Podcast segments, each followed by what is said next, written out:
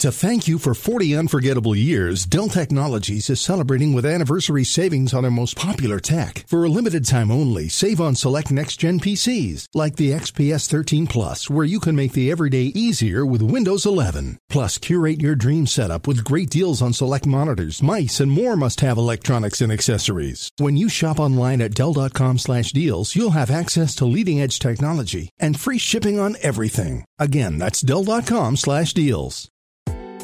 To celebrate Marketplace's 35th anniversary, we've made some throwback thank you gifts you can get when you donate during this March fundraiser. We took our old dot .com era logo and put it on a sticker, on a glass mug, a tote bag, and a t-shirt. No matter how much you donate, you can get a fun piece of Marketplace history. Check them out at marketplace.org slash donate. These limited edition gifts are only available through March 22nd. Get yours at marketplace.org/donate. On the program today, the news behind the macroeconomic news, some artificial intelligence poison, and then we go to space. From American Public Media, this is Marketplace.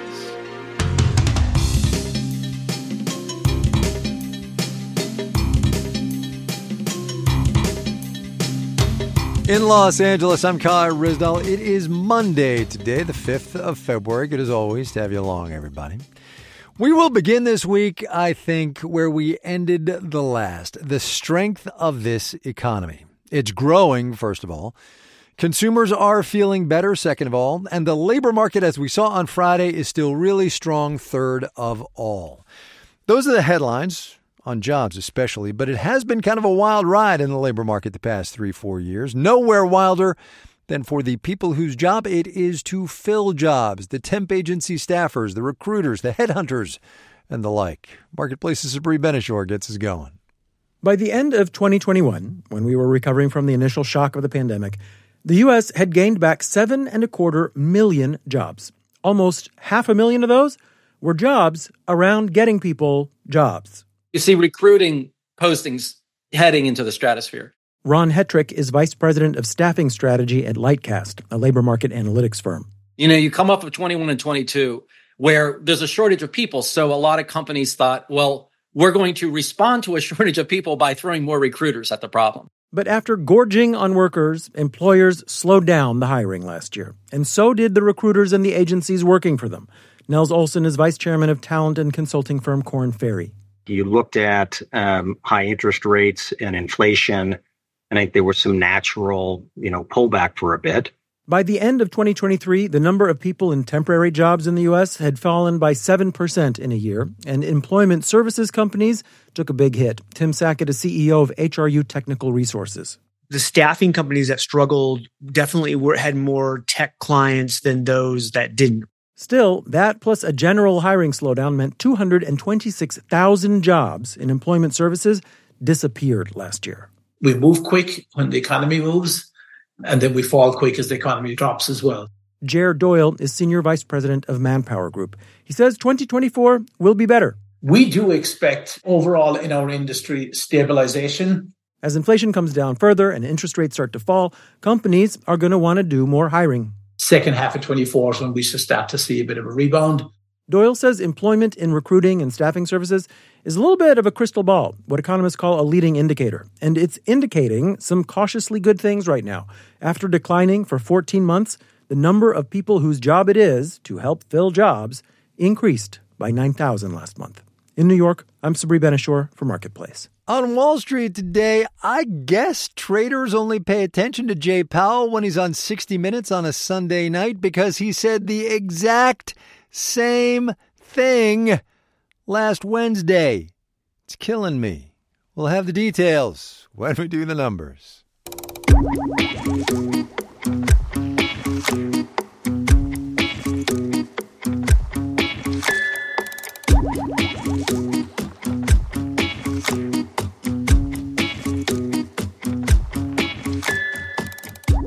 The higher education news of this Monday comes to us out of Hanover, New Hampshire, where Dartmouth College has announced that starting next year, applicants will once again have to submit standardized test scores along with their grades and essays and recommendations. Dartmouth, like a lot of schools, had made the SAT and ACT optional in 2020. It's been a tricky couple of years for the companies that administer those tests, so we asked Marketplace's Stephanie Hughes for an update on the testing industrial complex. Back in 2020, the ACT became really hard to give. Because a lot of schools were just closed. Janet Godwin is the CEO of ACT, the nonprofit that administers the test.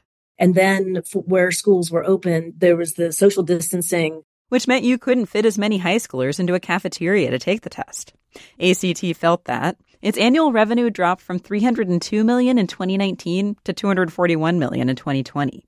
But Godwin says it's now bouncing back to pre-pandemic levels. And that's partly because colleges still want to see the scores for things like scholarships or certain programs a school may be test optional for general admissions, but still have a score requirement for programs like nursing or engineering. Also, standardized testing is just kind of in the water in a lot of school districts. And Brookings fellow Katharine Meyer says many still build time into the day for the SAT and ACT and foot the bill for the tests. So there are still a lot of students taking these exams, and then students are making the decision about which institutions to send them to. Meyer says the testing industry is also bringing in revenue by selling tools to colleges that will give a student's test score some context. Where they sort of guide an admissions officer through this is a student's test score, and here's how you should consider that given the environment they grew up in. You know, this may be a slightly lower SAT score, but it's the best score that anybody from their high school has gotten in the past couple of years. Meanwhile, going test optional has been hard for institutions, says independent education consultant Justin Cohen like it or not, like a single test score is a much easier thing to like put on a form and calibrate than all of these other ephemeral factors, including grade point average and student activities and interviews. And he says that's why more colleges may be going back to requiring the test scores they know. I'm Stephanie Hughes for Marketplace.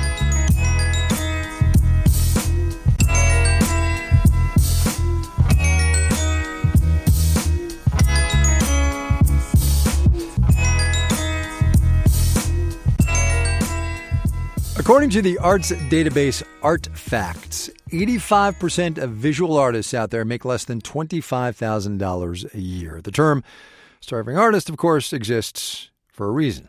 Now, though, there is a new threat to their livelihoods generative AI. Artificial intelligence companies have been scraping the art they find on the internet and using it to train their AI models for free. But on the theory that for every action there is an equal and opposite reaction, there are now some tools available to help those artists fight back. Ben Zhao is a professor of computer science at the University of Chicago. He's also the lead on two of those tools. They're called Glaze and Nightshade. Welcome to the program. Thanks very much. Uh, as as layman like as you possibly can, uh, these two tools that I mentioned up in the introduction, Glaze and Nightshade, again, very generically, very basically, what do they do? How do they work? Wow, that's a that's a lot in one question, right? So let me break it down. Uh, okay, okay, okay, so so two tools, right? They do different things. Um, and what Glaze does is when you run it on images of your art, it basically changes it in very subtle ways, so that when we look at it, in fact, we can barely see anything at all. Mm-hmm. But when AI models look at it, they actually perceive something very very different. Hmm. And then if you do this and protect your art, then someone trying to mimic your art style using one of these models will likely get a style that actually looks quite a bit different from what they wanted. Right. What Nightshade does is something a little bit different. And Nightshade targets these base models, these larger models that companies are training.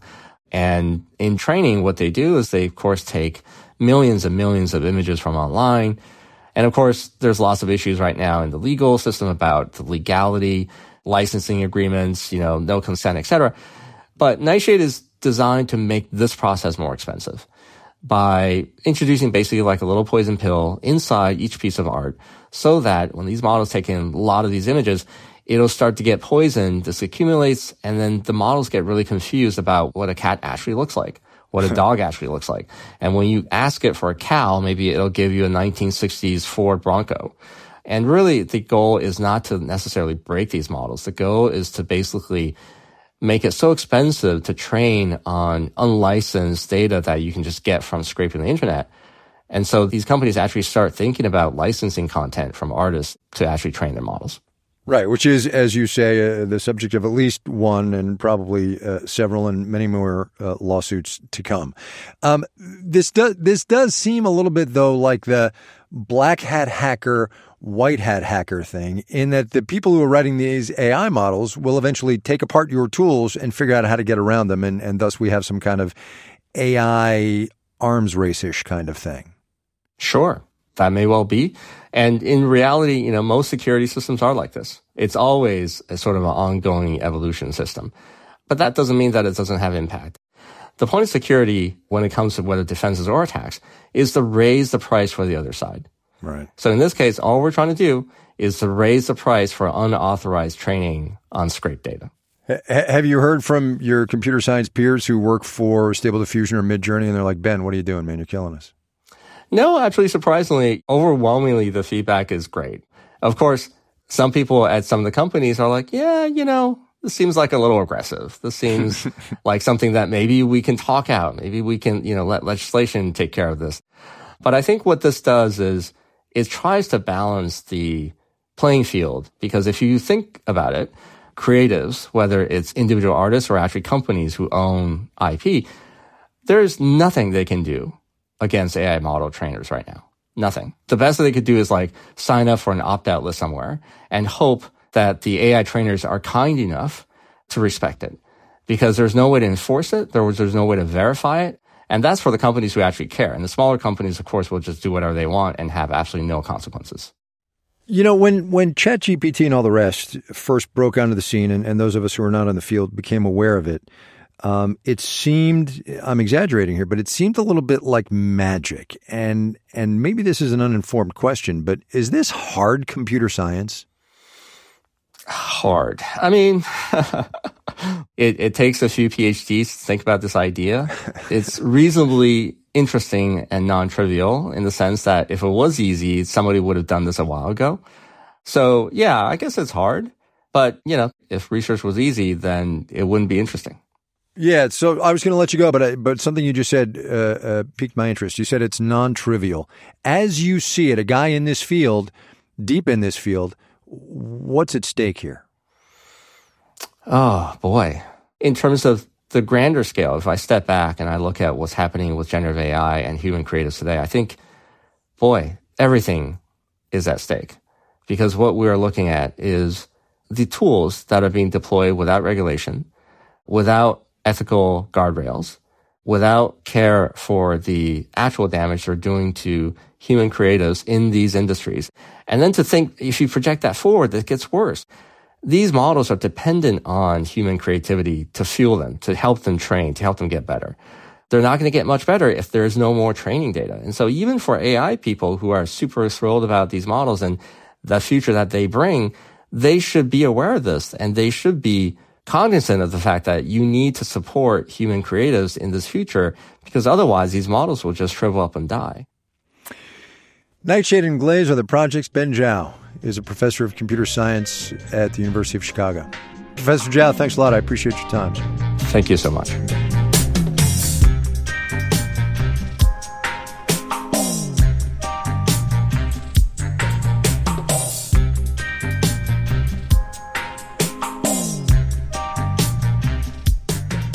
Coming up. So at the moment, nobody regulates the atmosphere. Well, that's a problem, right?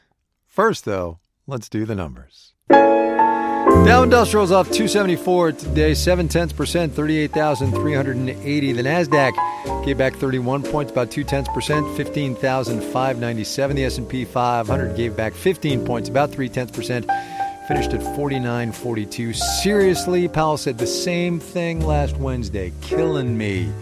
McDonald's cooled 3 and 7 tenths percent today. The fast food giant posted worse than expected revenue in the fourth quarter. Research firm LSEG cited boycotts related to the conflict in the Middle East for reduced revenue. Chipmaker Nvidia clicked up 4 and 8 tenths percent today after Goldman Sachs raised its target price for the stock. On Semiconductor jumped 9.5% as it posted fourth quarter revenue and adjusted earnings that beat analyst expectations. Bond prices went down. The yield on the 10 year T note went up 4.16%. You're listening to Marketplace.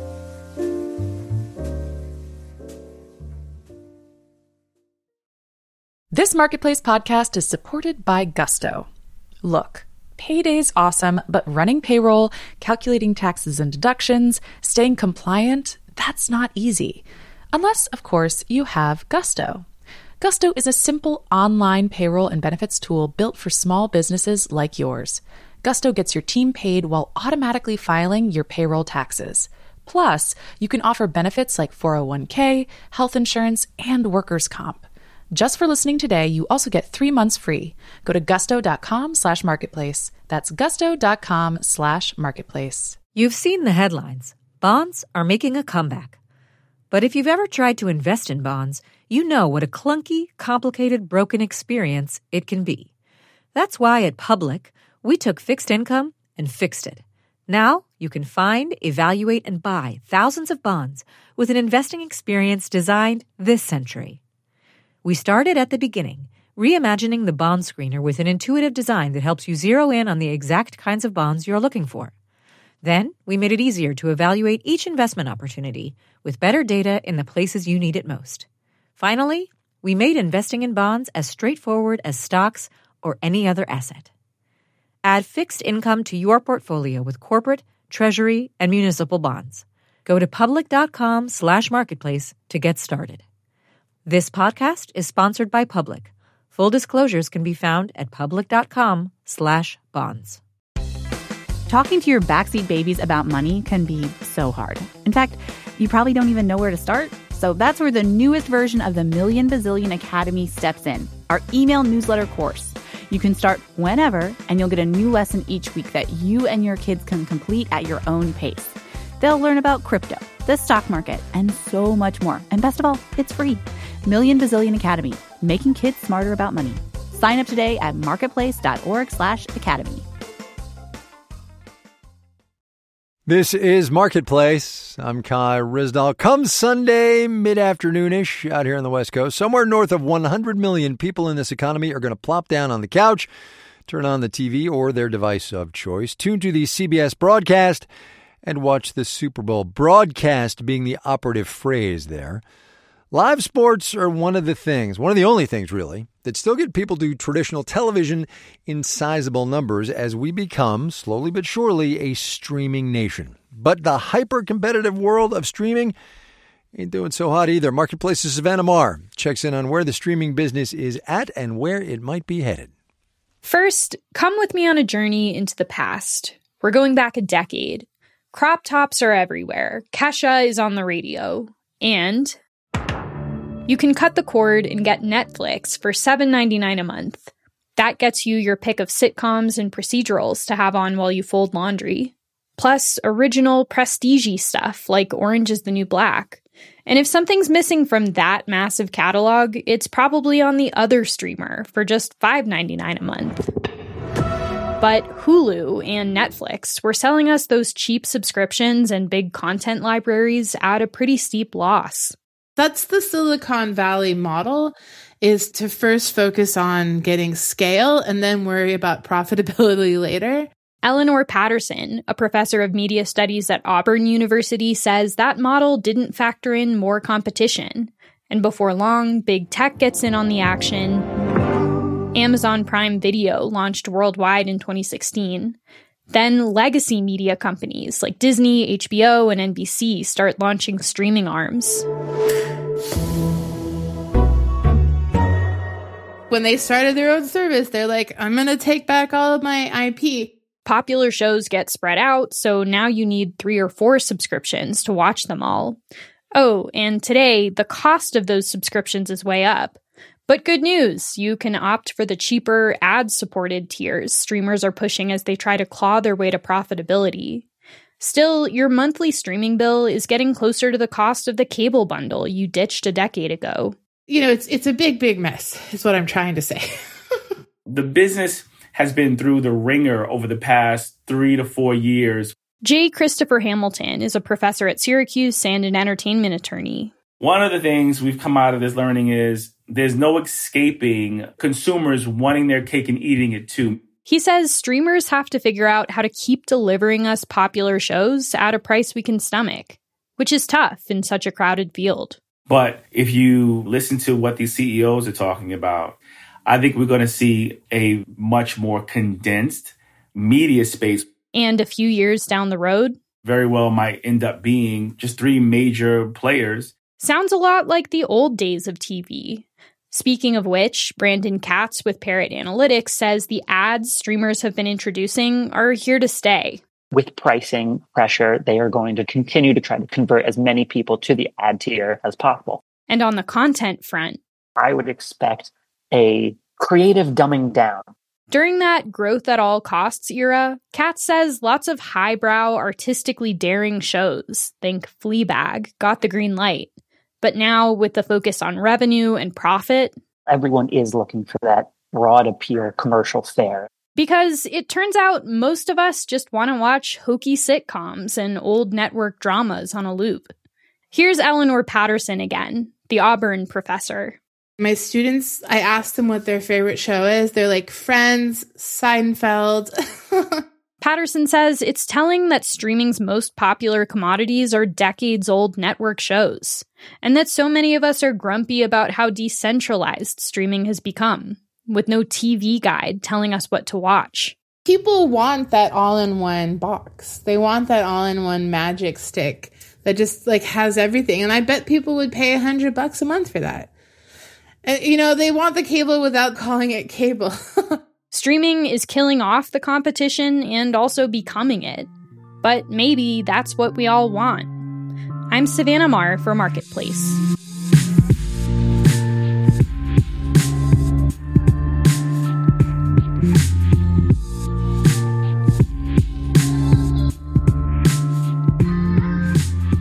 As you debate whether or not you're going to spend $3,500 on Apple's new goggles, there is more mundane, granted, but also more deeply felt news of how that almost $3 trillion in market capitalization company separates its customers from their money. Starting next month, Apple is going to let users in Europe download apps from outside its own App Store. And by let, I mean is being forced to by the EU's new Digital Markets Act.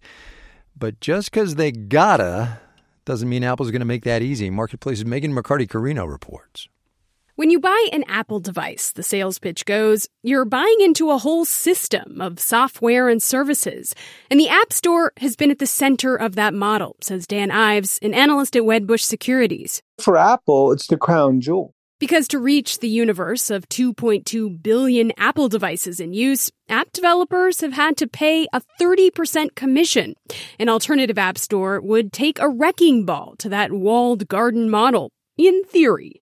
Apple's not going to give away the keys to the kingdom. They'll fight it, they'll navigate it. Last month, Apple released its guidelines for third party app stores and payment systems in Europe, and they are complicated by design, says Eric Seufert, an independent analyst with Mobile Dev Memo. I don't think any developer will take this seriously. Because those aiming to break free of Apple will still be subject to a review process and a 50 euro cent fee every time an app is downloaded, even if it's free. The freemium business model is predicated on a zero cost of distribution. That's the only way the freemium business model works. Last week, Meta CEO Mark Zuckerberg said the company would not build its own app store in Europe because of the onerous new rules. But even if it did pencil out, app developers face a bigger hurdle in decamping to a third party app store, says Daniel Newman, CEO of Futurum Group. Will consumers go there? He says users probably prefer the convenience and predictability of a single centralized app store. Are you going to go through that process of having to, you know, go around to save a few dollars? They're going to have more risk for security, data privacy. He says it's a case where what's good for the consumer might not be good for competition. I'm Megan McCarty Carino for Marketplace.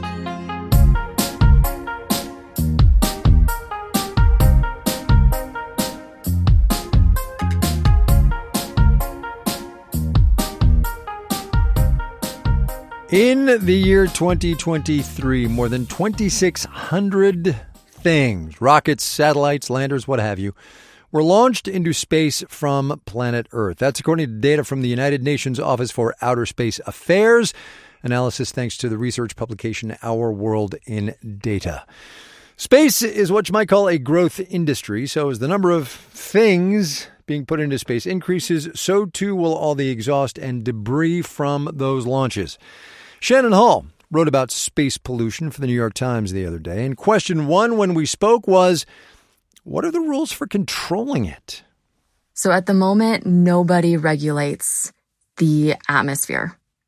Um, the Environmental Protection Agency, the Federal Communications Commission, and the Federal Aviation Administration do not assess the environmental impacts of rocket launches on our atmosphere. So let me actually get that straight. So SpaceX or Blue Origin or NASA or whoever launches rockets, SpaceX specifically willy nilly, right? Because it's a booming business. There's nobody who's keeping an eye on the emissions from those rockets? Not with respect to the atmosphere. Say more about that because it cannot possibly be good for the environment. Yeah, so scientists are concerned that rocket exhaust will collect in the atmosphere. Um, many scientists compared this pollution to that from a volcanic eruption. When Mount Pinatubo erupted in 1991, it belched enough sulfur dioxide gas into the atmosphere to heat the stratosphere. And scientists are concerned that the black carbon or soot released from current rockets will act much like those volcanic particles.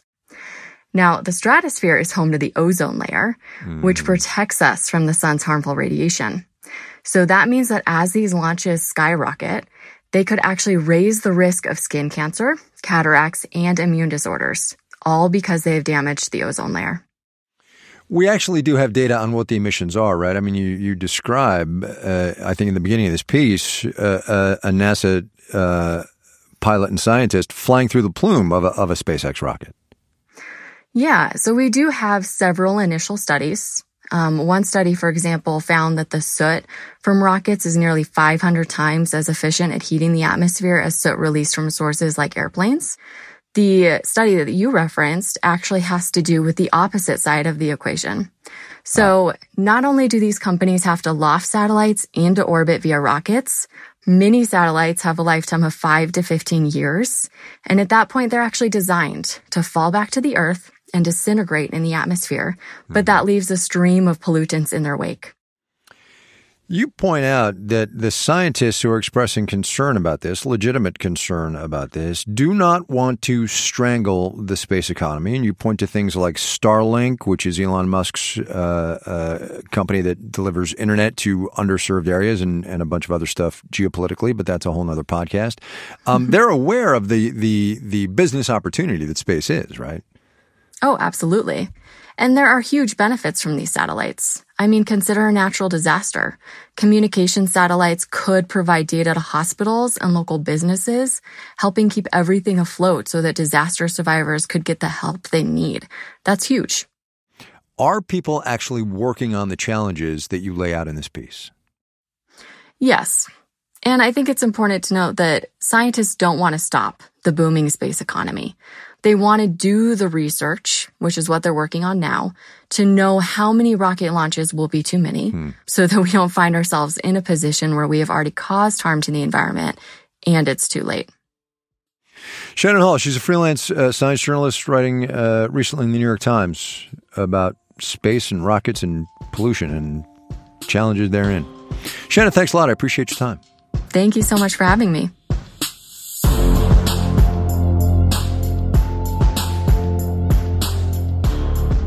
This final note on the way out today, which comes with a nod to the dangerous storms that we are having out here in California. Saw this on CNN. It's data from the National Flood Insurance Program that only 52,000 homes and businesses in the Southern California counties covered by the governor's disaster declaration are covered by flood insurance. That's 52,000 that are covered. There are almost 8 million households in the whole disaster area.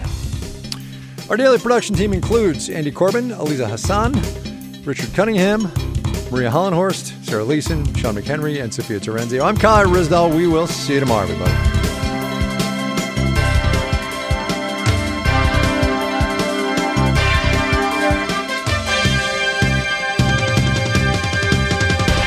This is APM. We all want to be our best selves, but it can be an expensive journey. From experimenting with alternative medicine I was working with a natural holistic nutritionist and never really thought about the cost. To splurging on fast fashion.